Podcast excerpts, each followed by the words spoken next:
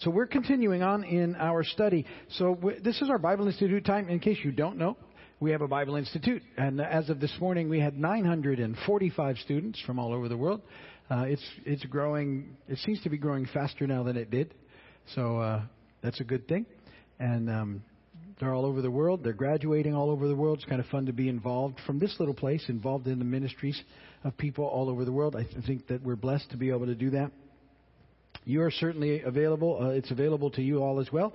If you would like to earn an associate's degree or a bachelor's degree, you can take these courses that we're doing now. And I, I roll everything on the weekends into courses as well. And then there's courses from all over a great um, wide variety of, of uh, institutions that uh, allow us to use our courses. And it's all free, which is the best thing because there's not a whole lot of free.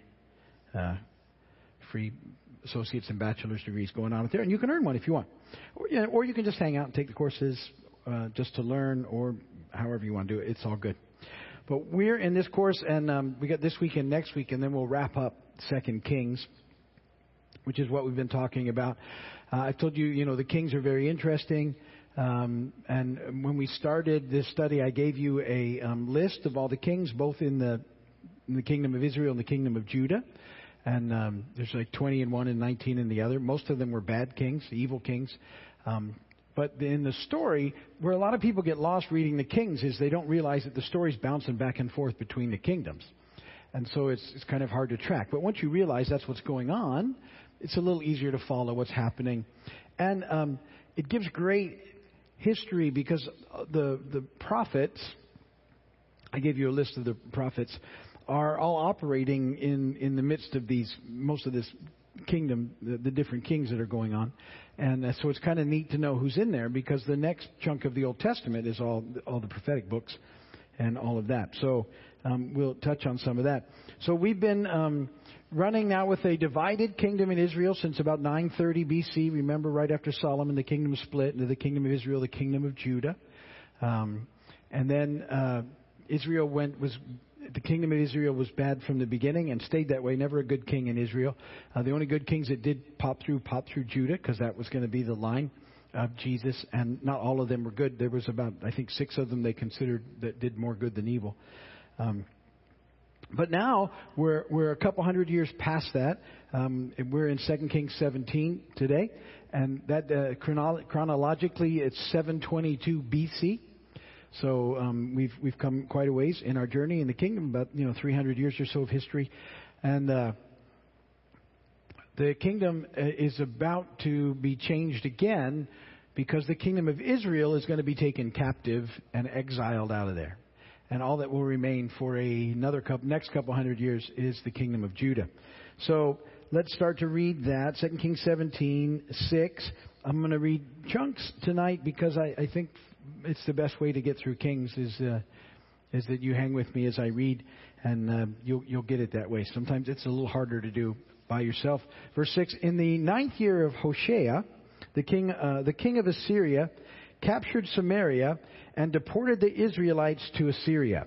He settled them in Hala, in Gozan, on the harbor river, on the Habor River, pardon me, and in the towns of the Medes. So um, this this happened in uh, 722 BC. I'm about to sneeze.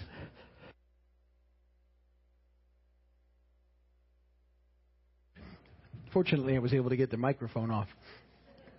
I had a little advance warning. That's good. So, so that's when it happens. The, so the king of Assyria comes, and he comes to um, Samaria, which is where the kingdom of Israel was, and he takes them into exile. Now, the Assyrians, and, and quite a few of the other nations at that point in time, when they conquered a, um, a territory or another kingdom or whatever, they didn't put all the people to death. What they would do is they'd take them all, all out of there and take them to another place and resettle them in another place. They, they felt like that way they could control what was going on. And then they'd bring people that they'd captured from other places and they'd resettle them in that area. Uh, that's just how the Assyrians did it. So it's kind of interesting. They just moved, they just shifted everybody around. And so that's what happened. Here's the reason why, verse 7 and following. All this took place. This happened because the Israelites had sinned against the Lord their God, who had brought them up out of Egypt from under the power of Pharaoh, king of Egypt. They worshipped other gods and followed the practices of the nations the Lord had driven out before them as well as the practices that kings of Israel had introduced. Remember, it says they, they worshipped other little g gods there. We've had that discussion. And if you remember the um, when we talked about the, the just the power of the Exodus and how God had moved on His people, not based on anything that they had done because they were they were a mess even then, but by His grace He moved, He rescued them, delivered them mightily from the, the slavery and the bondage they were into the Egyptians, brought them out, brought them to a promised land, said, But listen, there's the deal. You know, I want to be in relationship with you. And, and um, they said they would, and then they didn't. And now this has gone on for hundreds of years, and finally the, the, to the point where, in God's wisdom and sovereignty, this was what was going to help eventually restore the folks, is off they would go into exile. Um, the Israelites, verse 9, the Israelites secretly did things against the Lord their God that were not right. From watchtower to fortified city, they built themselves high places in all their towns. They set up sacred stones and Asherah poles on every high hill and under every spreading tree. And you can remember, people thought, have trouble dealing with in the Old Testament. God told them to go in there and wipe out um, that stuff because He knew this would infect them, and it did in every way. They set up sacred stones, verse 10. I wrote that already. Verse 11, at every high place they burned incense as the nations whom the Lord had driven out before them had done. They did wicked things that provoked the Lord to anger. They worshipped idols, though the Lord had said, You shall not do this. The Lord warned Israel and Judah through all his prophets and seers, turn from your evil ways, observe my commands and decrees in accordance with the entire law that I commanded your fathers to obey, and that I delivered you to you through my servants, the prophets.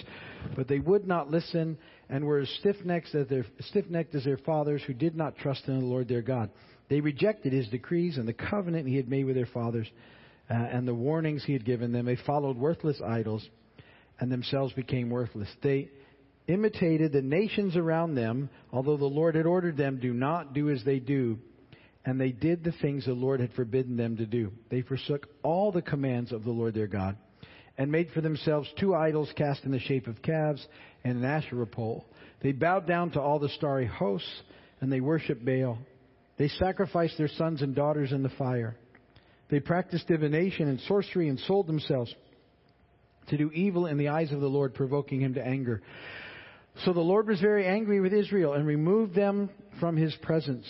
Only the tribe of Judah was left and even Judah did not keep the commands of the Lord their God. They followed the practices Israel had introduced. Therefore, the Lord rejected all the people of Israel. He afflicted them and gave them into the hands of plunderers until he thrust them from his presence. So, um, this after hundreds of years of forbearance and patience to get his people to, and they just refused to repent. Their hearts were so hardened, they wouldn't go there. Now, in 2 Kings 17, it continues on in verse 24, and it starts talking about this resettling that I mentioned earlier. And this is why um, what, what, I'm about to read you. Do you, you remember a couple of Sundays ago? I think it was a couple Sundays ago. It could have been last Sunday. I don't know. They kind of they kind of blend together. Um, I said how the the people of Israel the scripture basically says they hated the Samaritans. You Remember that? And we were talking about the woman at the well who was a Samaritan woman and how Jesus went through um, be, to meet with this woman, and, and the, the Jewish folks would normally go around Samaria. They didn't like them. Well, the reason they didn't like them, the Samaritans, was it's kind of hip, hypocritical. Uh, the Samaritans had a um, a different sort of blend of what they believed. Some of it was about the God of Israel and a lot of other stuff. Israel had that themselves, but that's what was going on. So, Second uh, Kings 17, 24 through 33. Here's what happens. The king of Assyria brought people from Babylon, uh, Cutha, Ava, Hamath, and Sepharvaim, and settled them in the towns of Samaria to replace the Israelites. So you see what they took the Israelites, put them in these other lands, and brought these other people they captured and bring them into Samaria. They took over Samaria uh, and lived in, the t- in its towns. When they first lived there, they did not worship the Lord, so he sent lions among them, and they killed some of the people. And it was reported to the king of Assyria, The people you deported and resettled in the towns of Samaria do not know what the God of that country requires. He has sent lions among them who are killing them off. because the people do not know what he requires. So remember now, this is their the way they thought everything was that that um, these people that, that all worship these false gods that if they could just figure out what this false god wanted, then everything would be okay. Um, they, they didn't know the true God, and so. Um, these lions come up out of nowhere. Who knows what's going on with the lions? But they come up and they start to eat people, which is causing a problem because they're like, "Could you settle us somewhere else?" You would, you might say that yourself, right? If somebody had said, "Here, you're going to live over here. Now it's going to be great," except for the lions. And uh, I have a light flickering. I know. I can see that's getting you. It's okay. I got to change it, but I'm just going to power through it right now. Okay. So so what the king of Assyria decided to do was, oh, it must be an issue with the little g god over there, because they didn't believe in the big g god. So we'll take somebody that knows that area and we're going to send them back over there. So the king of Assyria gives this order, have one of the priests you took captive from Samaria go back to live there and teach the people what the God of the land requires. So one of the priests who had been exiled from Samaria came to live in Bethel and taught them how to worship the Lord. Nevertheless, each national group made its own gods, little g, in the several towns where they settled, and set them up in the shrines the people of Samaria had made at the high places. The men from Babylon made uh, uh, Succoth Benoth. The men from Cutha made Nergal, and the men from Hamath made Ashima. The Avites made Nibhaz and Tartak, and the Sepharvites burned their children in the fire as sacrifices to Adremelech and Anemelech. Everybody knows Adremelech and Anemelech. And you know what song just popped in my mind, right? Wee, wee, dum, bum, away. A Wimelech, a Wimelech. Thank you. I had to get that out or I couldn't continue. A Nemelech, never mind. So, verse 12, they worshiped the Lord, but they also appointed all sorts of their own people to officiate for them as priests in the shrines of the high places. They worshiped the Lord, but they also served their own God in accordance with the customs the nations from which they had been brought. So here's what that, that's how the Samaritans came to be. Back when Jesus meets the Samaritan woman, they're this mixture of all these different things. And at that point in time, you had the Pharisees in there who were really trying to get people to live, but in the wrong way. Um, but they were trying to preserve Torah. Remember, I told you that the Levites, um, or the Pharisees, had a good start because what they were trying to do was protect Torah, uh, the, the, what they had, from being corrupted. But then they made it all about following laws, and that's where they went off. But but this is the reason why they had nothing to do with the Samaritans, because the Samaritans had all these practices mixed in with some sort of worship with God. That's how the Samaritan woman knew about the Lord. Okay? So that's kind of the issue there, which I think is very interesting. Verse 18, uh, chapter 18. Now we're at 715 BC and Hezekiah is going to become king in Judah, and Hezekiah is a good king. 2 Kings 18:1 In the third year of Hoshea son of Elah king of Israel Hezekiah son of Ahaz king of Judah began to reign began to reign. He was 25 years old when he became king and he reigned in Jerusalem 29 years. His mother name was uh, his mother's name was Abijah daughter of Zechariah. He did what was right in the eyes of the Lord just as his father David had done. He removed the high places, smashed the sacred stones, cut down the Asherah poles. He broke into pieces the bronze snake Moses had made. For up to that time, the Israelites had been burning incense to it. It was called Nehushtan. Hezekiah trusted in the Lord, the God of Israel. There was no one like him among all the kings of Judah, either before him or after him. He held fast to the Lord and did not uh, cease to follow him. He kept the commands the Lord had given Moses, and the Lord was with him. He was successful in whatever, whatever he undertook. He rebelled against the king of Assyria and did not serve him. From watchtower to fortified city, he defeated the Philistines as far as Gaza and its uh, territory. So finally, breath of fresh air, king who will follow after the Lord is in Judah. But uh, the king of Assyria is not happy with that. Verse 17 The king of Assyria sent his supreme commander, his chief officer, and his field commander with a large army from Lachish to King Hezekiah at Jerusalem. They came up to Jerusalem and stopped at the aqueduct of the upper pool on the road to the washerman's field. And they called for the king. And Eliakim, son of Hilkiah, the palace administrator, Shebna the secretary, and Joah, son of Asaph, the recorder, went out to them. The field commander said to them, Tell Hezekiah, this is what the great king, the king of Assyria, says. On what are you basing this confidence of yours? You say you have strategy and military strength, but you speak only empty words. On whom are you depending that you rebel against me? Look now, you are depending on Egypt, that splintered reed of a staff, which pierces a man's hand and wounds him if he leans on it. Such is Pharaoh, king of Egypt, to all who depend on him. If you say to me, We're depending on the Lord our God, isn't he the one whose high places and altars Hezekiah removed, saying to Judah and Jerusalem, You must worship before this altar in Jerusalem? Come now, make a bargain with my master, the king of Assyria. I will give you 2,000 horses if you can put riders on them. How can you repulse one officer of the least of my master's officials, even though you're depending on Egypt for chariots and horsemen? Furthermore, have I come to attack and destroy this place without sword from the Lord? The Lord himself told me to march against this country and destroy it.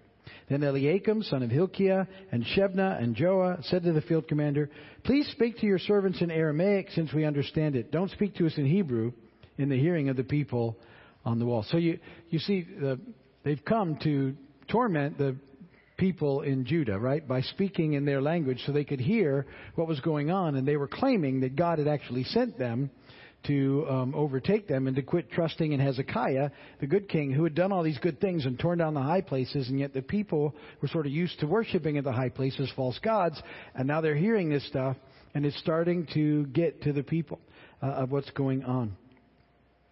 And um, remember, the the people, so at this point in time, normally what a, an invading army would do, the, the way warfare works still at this point in time, was they would just lay hold of, they would take, they would surround the city and cut off everything from going in and out. They'd starve people out. That's what they'd do. And, uh, because you couldn't get stuff in, you couldn't get stuff out, and they would just, eventually everybody would die inside. Alright. So, the commander replied 27, Was it only to your master uh, and you that my master sent me to say these things, and not to the men sitting on the wall, who like you will have to eat their own filth and drink their own urine. Then, did you get it now? That's what they would be reduced to. Then the commander stood and called out in Hebrew. Hear the word of the great king, the king of Assyria. This is what the king says. Do not let Hezekiah deceive you. He cannot deliver you from my hand. Do not let Hezekiah persuade you to trust in the Lord when he says the Lord will surely deliver us. This city will not be given into the hand of the king of Assyria. Do not listen to Hezekiah. This is what the king of Assyria says. Make peace with me and come out to me. Then every one of you will eat from his own vine and fig tree and drink water from his own cistern until I, cistern until I come and take you to a land like your own. A land of grain and new wine, a land of bread and vineyards, a land of olive trees and honeys. Choose life and not death. So remember, the Assyrians too, they, they would resettle people. That's how they, that's how they captured and divided. So he's making them a promise. Do not listen to Hezekiah, for he's misleading you when he says the Lord will deliver us. Has the little g God of any nation ever delivered his land from the hand of the king of Assyria? Where are the little g gods of Hamath and Arpad? Where are the little g gods of uh, Sepharvaim, Hena, and Eva? Have they rescued Samaria from my hand? Who of all the little g gods of these countries has been able to save this land from me? How then can the Lord deliver Jerusalem from my hand? But the people remained silent and said nothing in reply because the king had commanded, do not answer him.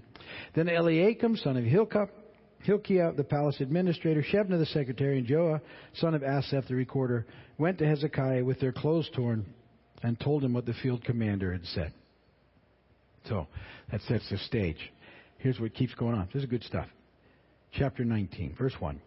When Hezekiah, King Hezekiah, heard this, he tore his clothes and put on sackcloth and, sackcloth and went into the temple of the Lord.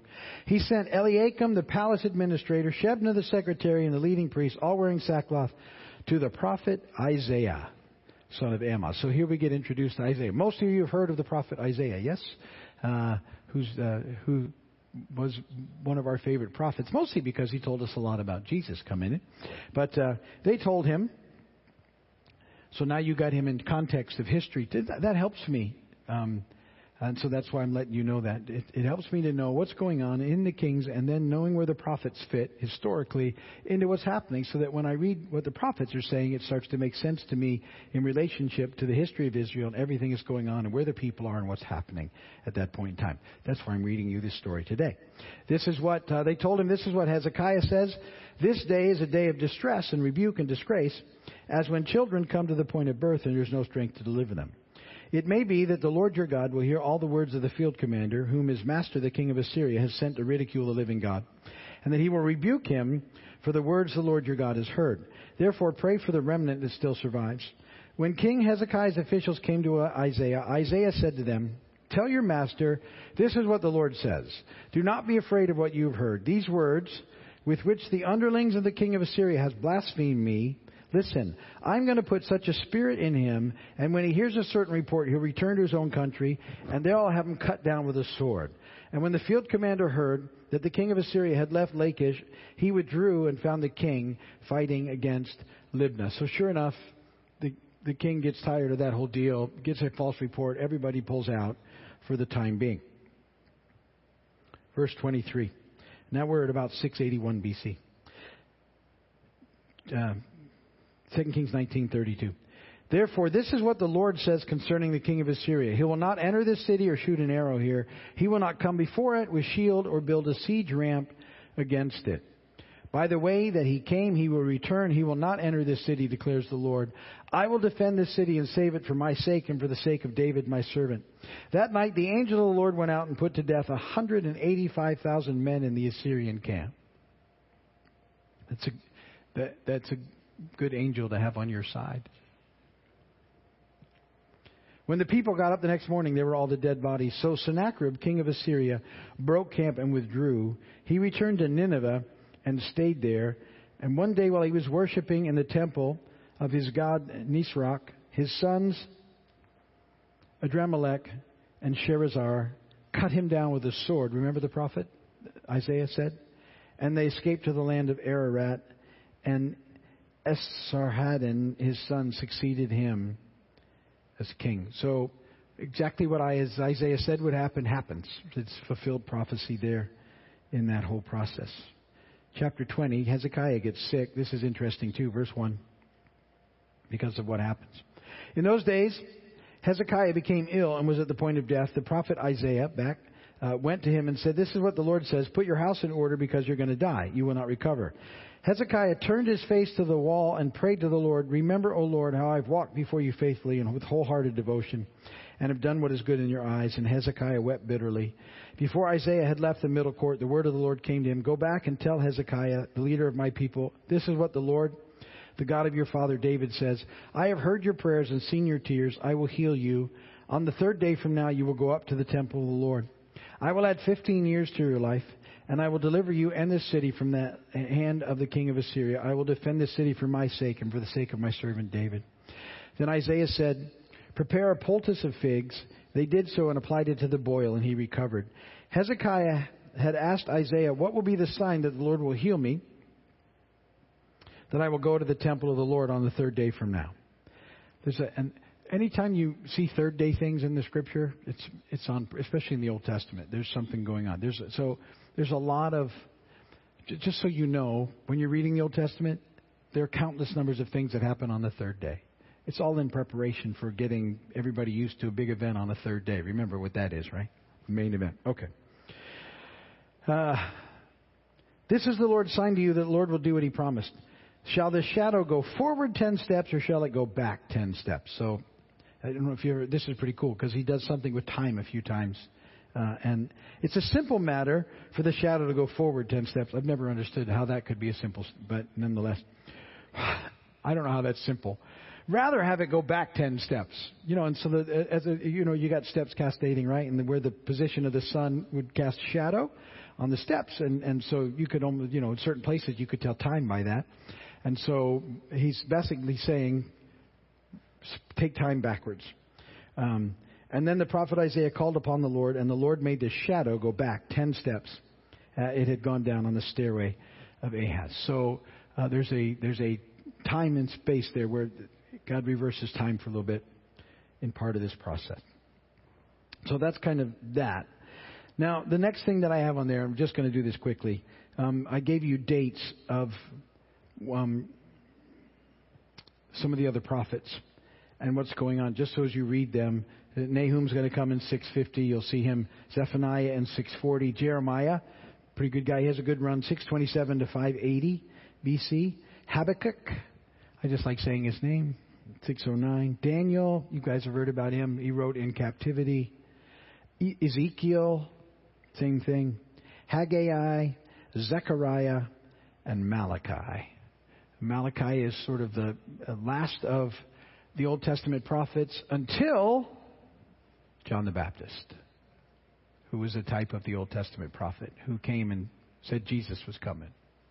So that's what's happening. That's good for that. If you're watching my video, thanks for watching. We got one more little chunk of this we're going to do in the Kings next week, and then we'll be ready to go somewhere uh, with a new course. So um, thanks for watching. Bye. Okay, prayer request. Pass them up to me, I will pray for you.